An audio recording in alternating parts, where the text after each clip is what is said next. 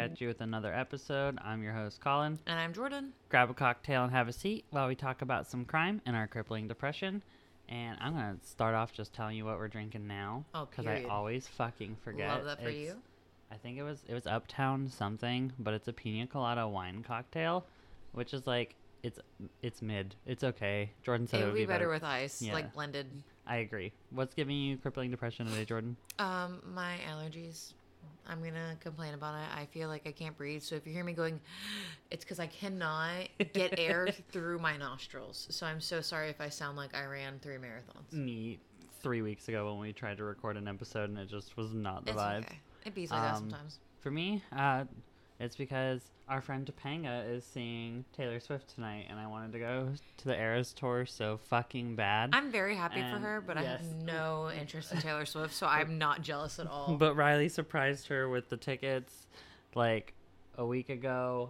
And No. can you, so can you imagine though, one of your favorite artists on the planet going on tour, you sit for hours to try to get fucking tickets and then you don't, and then a week before the show your boyfriend surprises you. I wish. AC, take notes.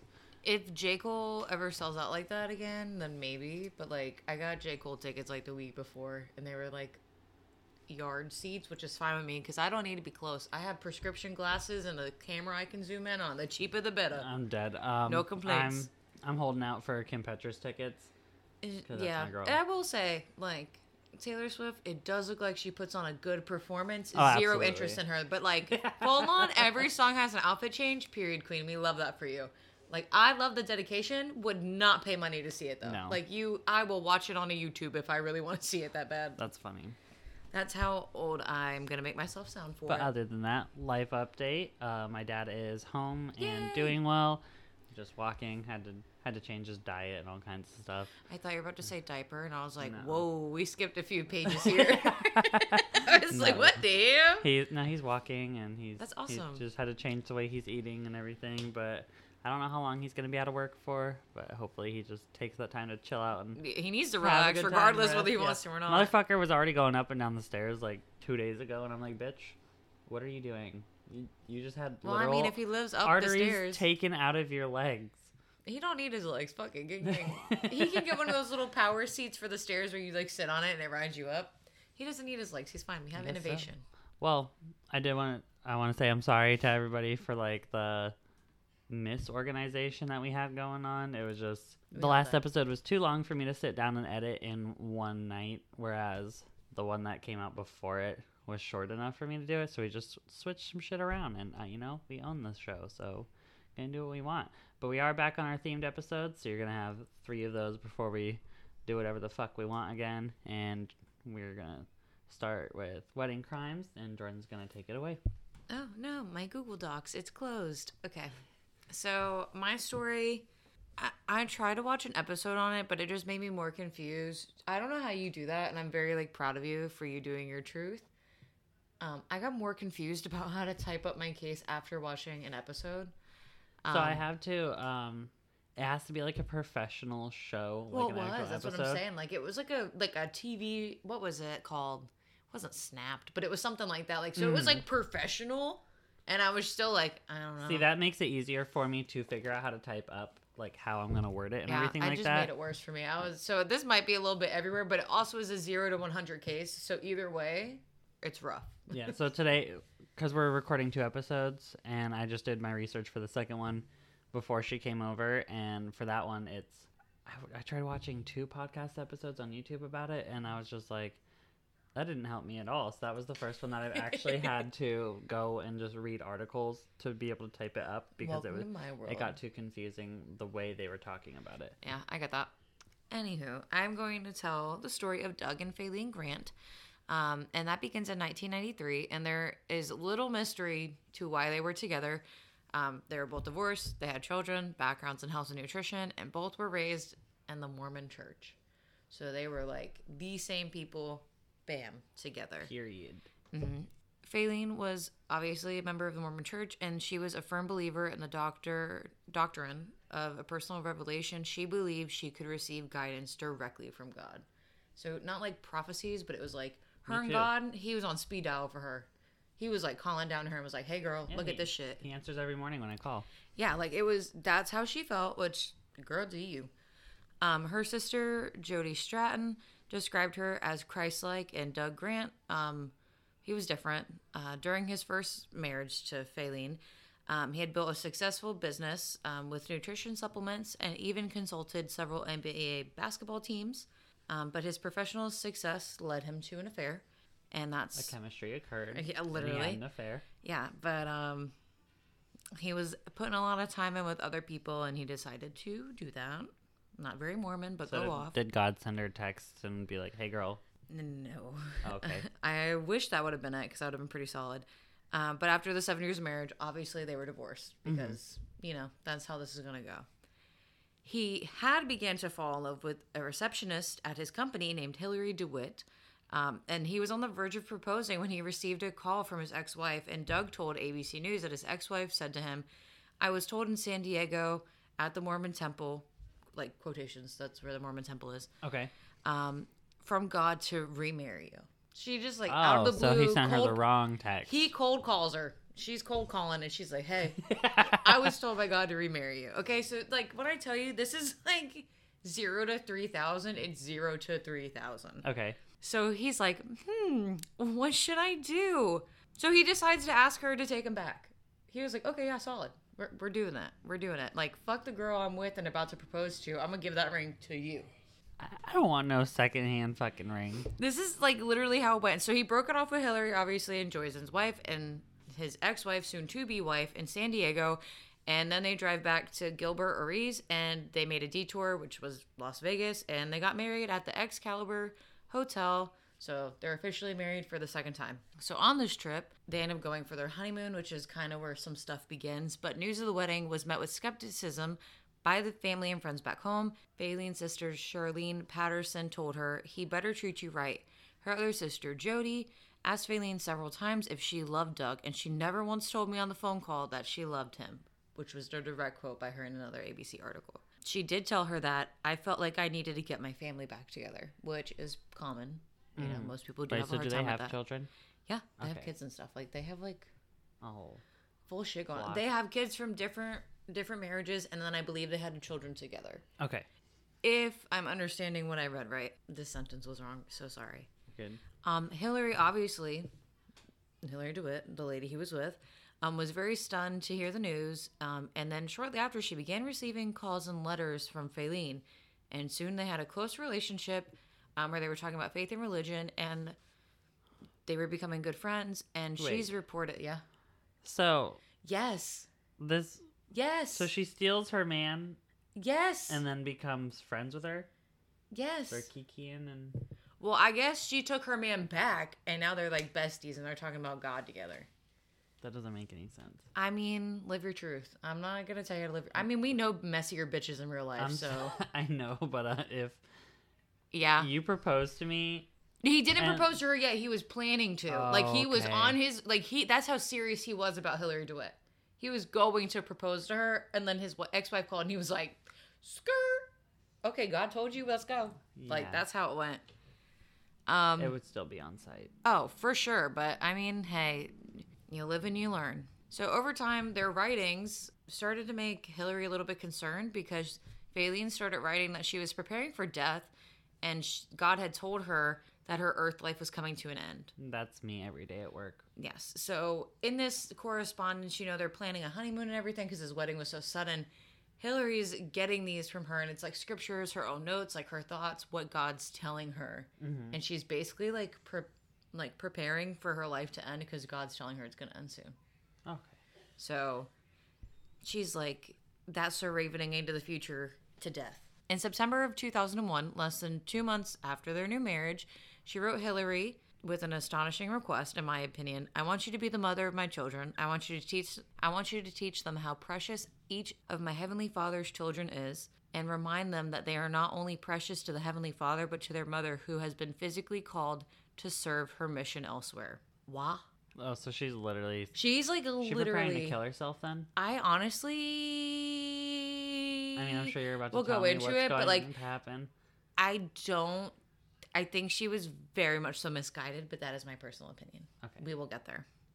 So yeah, that was her last letter to her. So this letter is later presented at trial as well because it's so fucking like out there.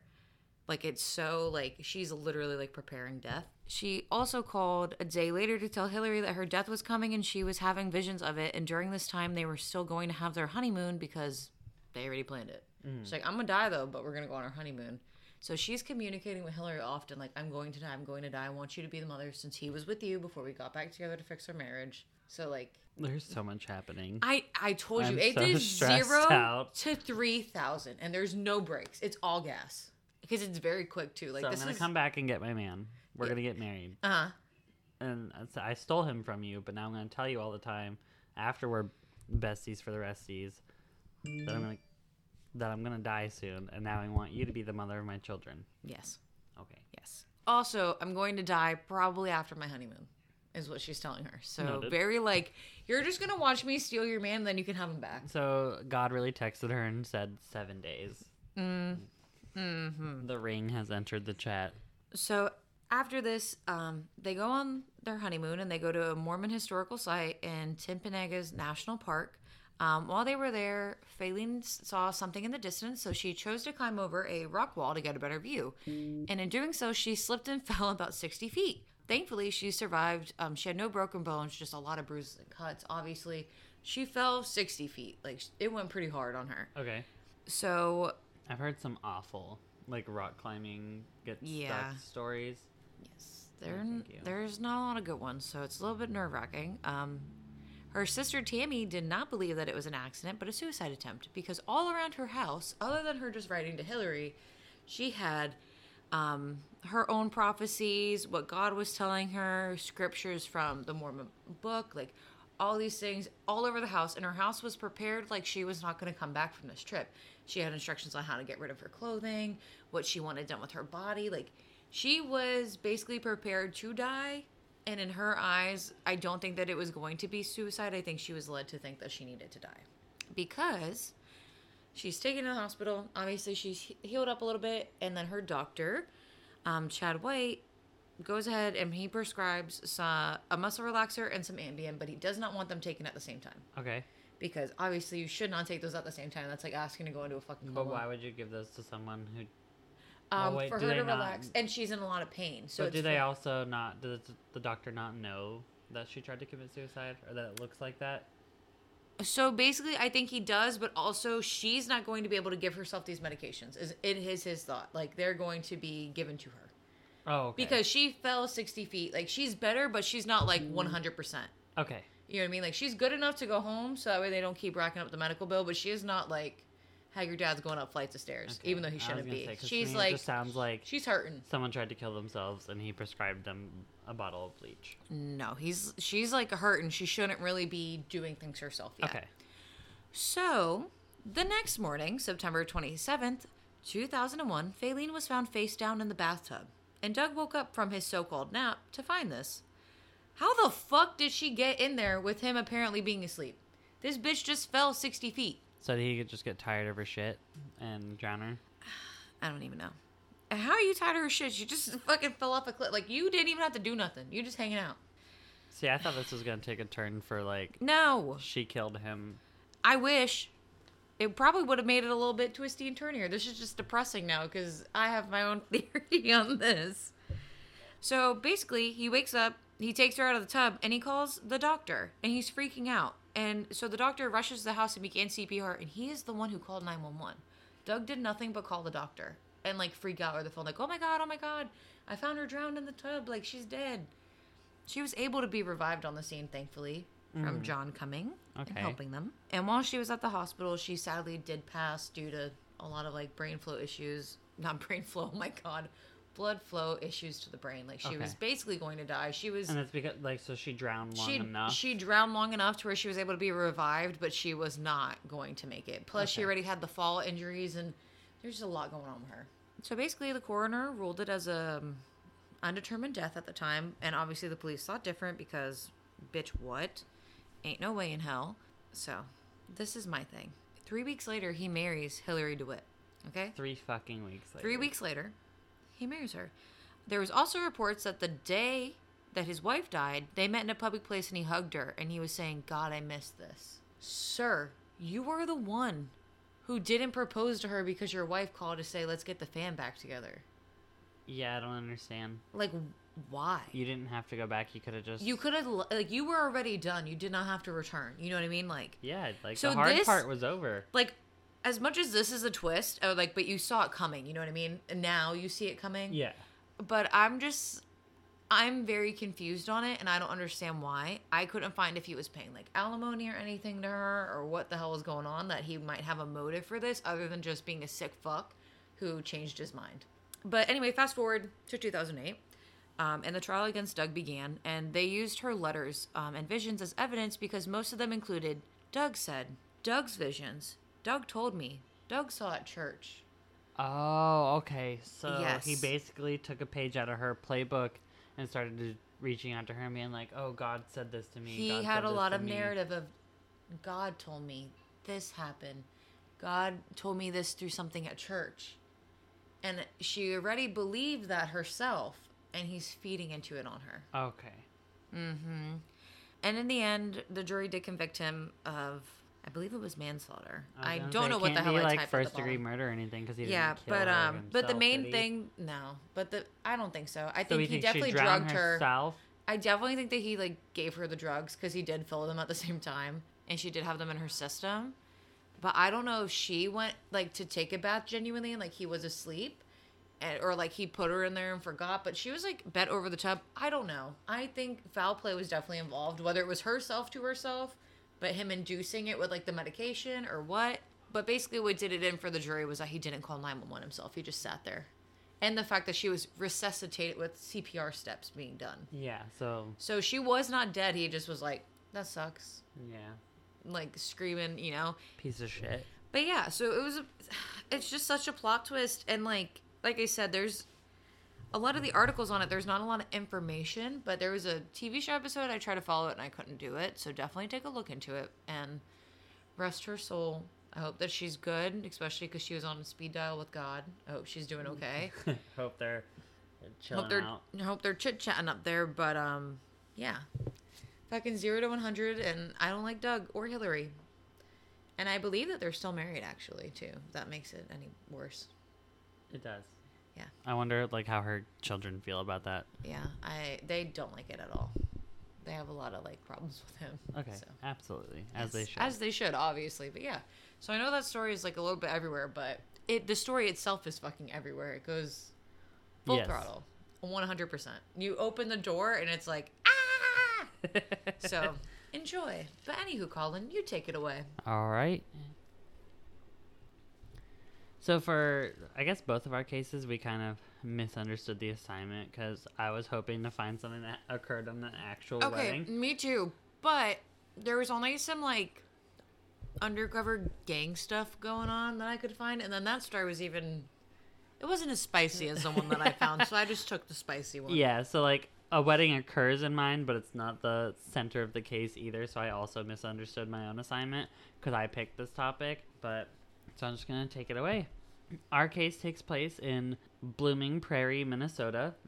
It is a small town of less than 2,000 people. Hmm. Lois and David Riess were high school sweethearts, both born in Rochester, Minnesota, and married in their 20s. In the 1980s, they moved out into the country to start a family. David served in the Navy. Once out, he opened up a bait shop, eventually selling it, and then starting a worm farm. Okay. Yeah, What is a worm farm? like he essentially breeds worms to sell as bait in that sense. So like he went How from do a you bait shop. how do you breed worms? I want you to know, I have no idea, but I can probably find it on YouTube and then let you know. I don't know if I want to watch people breed worms. I'm I don't just think I want to either. I'm just a little uncomfortable, but continue. I don't even know how worms breed. I wonder if it's like asexual. Maybe it is asexual because that makes sense. Because if you cut a worm into pieces, they'll regrow into a full worm. So maybe he's just mutilating worms left and right. That sounds Making like a more worms. I so I have an axolotl. I don't know if anybody knows what that is, but it's basically I didn't before you got one. the so no. mudkip from Pokemon. It's a little cute little salamander looking guy, but they eat worms. and mine's still small. So when I do give him whole worms, I have to cut them. Well, I don't do that anymore. Now I give him shrimp because he swallows them whole, and he's just a good time for everybody because I don't have to traumatize myself. But the first time I did it, I like took a pair of scissors to a worm and cut it in half, and it was just downhill from there because there was blood and it was like wiggling everywhere, and I just Aw. I can't do it. Mhm, Not mhm, anymore. So we found a new method. Woo! However, what appeared to be a happy storybook life was much deeper than that. Lois had a family history of depression. She was also on a cocktail of antipsychotic medication, Mm. or at least she was supposed to be. Mhm. While Lois cared for her disabled sister, David could be found fishing with his grandkids behind closed doors. Lois's mental condition was worsening and was also quickly developing into a gambling addiction. Mhm. If she couldn't get her gambling fixed due to lack of funds, she would then steal it so that she could. Having easy access to her disabled sister's accounts, she stole over $100,000 from her. Holy fucking oh, shit! Oh, so much fucking money. She wasn't charged criminally for this, which Excuse anybody me. who's listening to this, if your family does some shit like that, I don't give a fuck that they're just your family. They don't get a free pass for that type of stuff. Criminally charge them. Anyways, she was removed as her sister's guardian because of that. The sole cause of the issues between her and David was caused by money and her gambling addiction. I mean, that is fair. hmm In March of 2018, her skyrocketing gambling addiction and mental health crisis finally reached a boiling point. David and Lois had gone to see their grandchildren's sporting events. On the way home, they began to argue, presumably about money. During the argument, he handed her a loaded pistol and told her to shoot and kill herself. She had attempted suicide in the past. Wow. I know. I was like, wow. my jaw fucking dropped. How was like, fucking mad are you to be like, you know what? I'll load it for you too. I'll have it ready. Just click it, bitch. It like, fucking wow. awful. But instead, she took the gun, Oh my god. pointed it at him, Period. and shot three times. Queen. If this She is began- the truth of what he said, period. Absolutely. So this is another one that ha- gives me mixed feelings. I covered a case about a grandma that shot a son-in-law, but I like I changed my mind when we re-recorded the episode and did something different. That case made me gave me two different feelings. I wasn't sure how to feel this one as well because Well, yeah, obviously he didn't deserve to die at all. Like, no matter what you do in life, you don't deserve to be fucking killed. like it's hard to feel bad when you told her to kill herself. Literally. But wait, there's more. no. Um, oh my god. I should have known. yeah, she began No. plotting she began plotting her escape after killing him she placed his body in the bathroom covered it with a blanket and closed the door stuffing towels to seal off the door and any odor that might come out afterwards she sent fake messages to his family letting them know he's going on a fishing trip and eventually another message stating that he's sick and doesn't want to be bothered she proceeded to clean out his checking account writing three personal checks to herself totaling $11000 David's family started to get worried, unable to get through via phone call. It is also becoming clear he wasn't sending the messages as he rarely used punctuation. So she wasn't even smart enough to send text messages that like actually looked like they were from him. My mouth has been open this whole oh, time. Oh, yeah. It's- what it- the fuck? Oh, it but wait, this went from more. Little House on the Prairie to fucking like a casual horror movie night. Oh yeah. So they finally contacted the police and requested a welfare check, leading to the discovery of the body. Upon arrival, they noticed the towel stuffed under the door.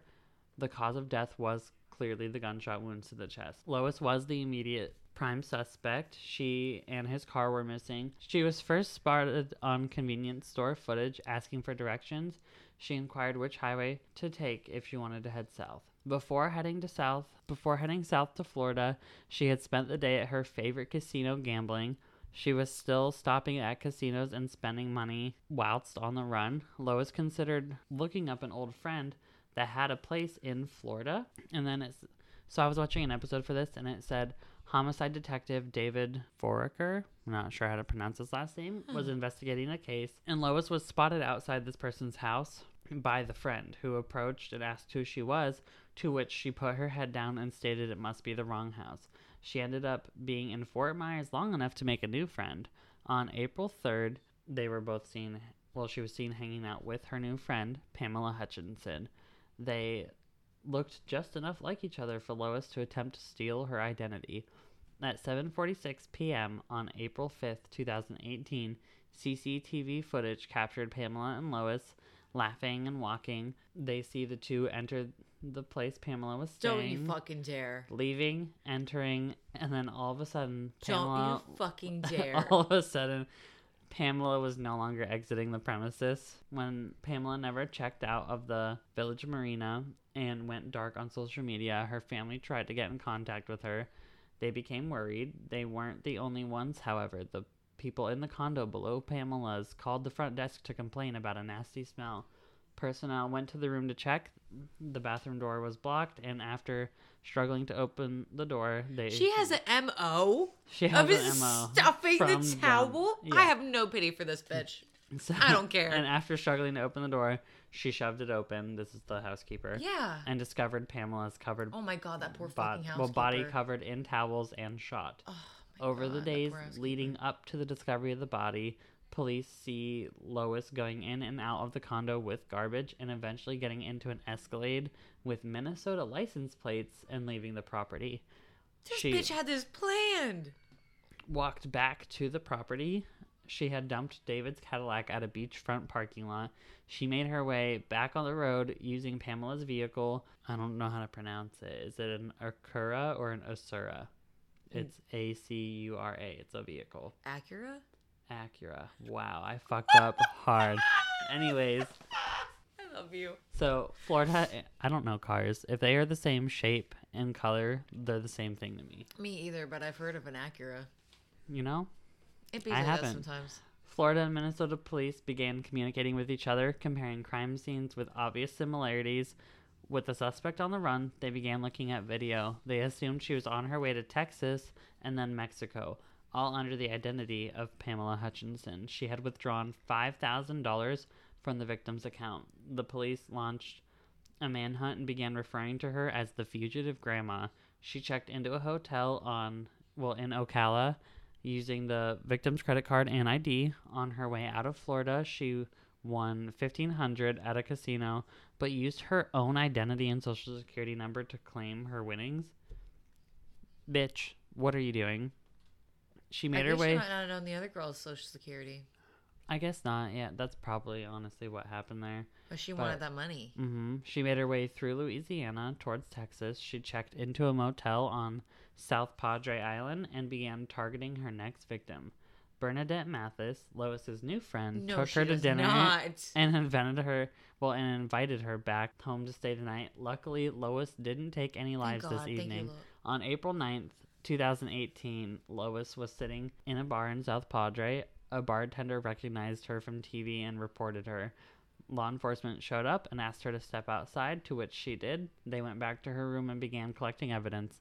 On June 6th, 2018, she was indicted by a grand jury in Florida for the murder of Pamela Hutchinson. Initially denying first degree murder in December of 2019, she changed her plea and pleaded guilty in order to escape the death penalty.